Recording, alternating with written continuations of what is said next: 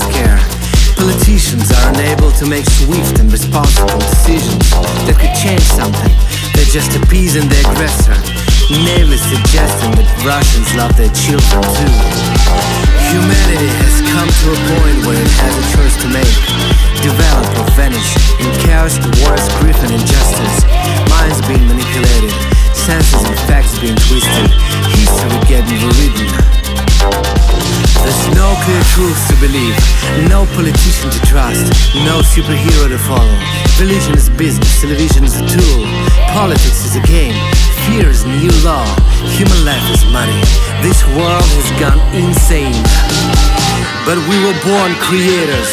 We were born to share love, no matter what your race, gender, or religion. If there's still a place in your heart for peace and empathy, do your best not to make those mothers cry.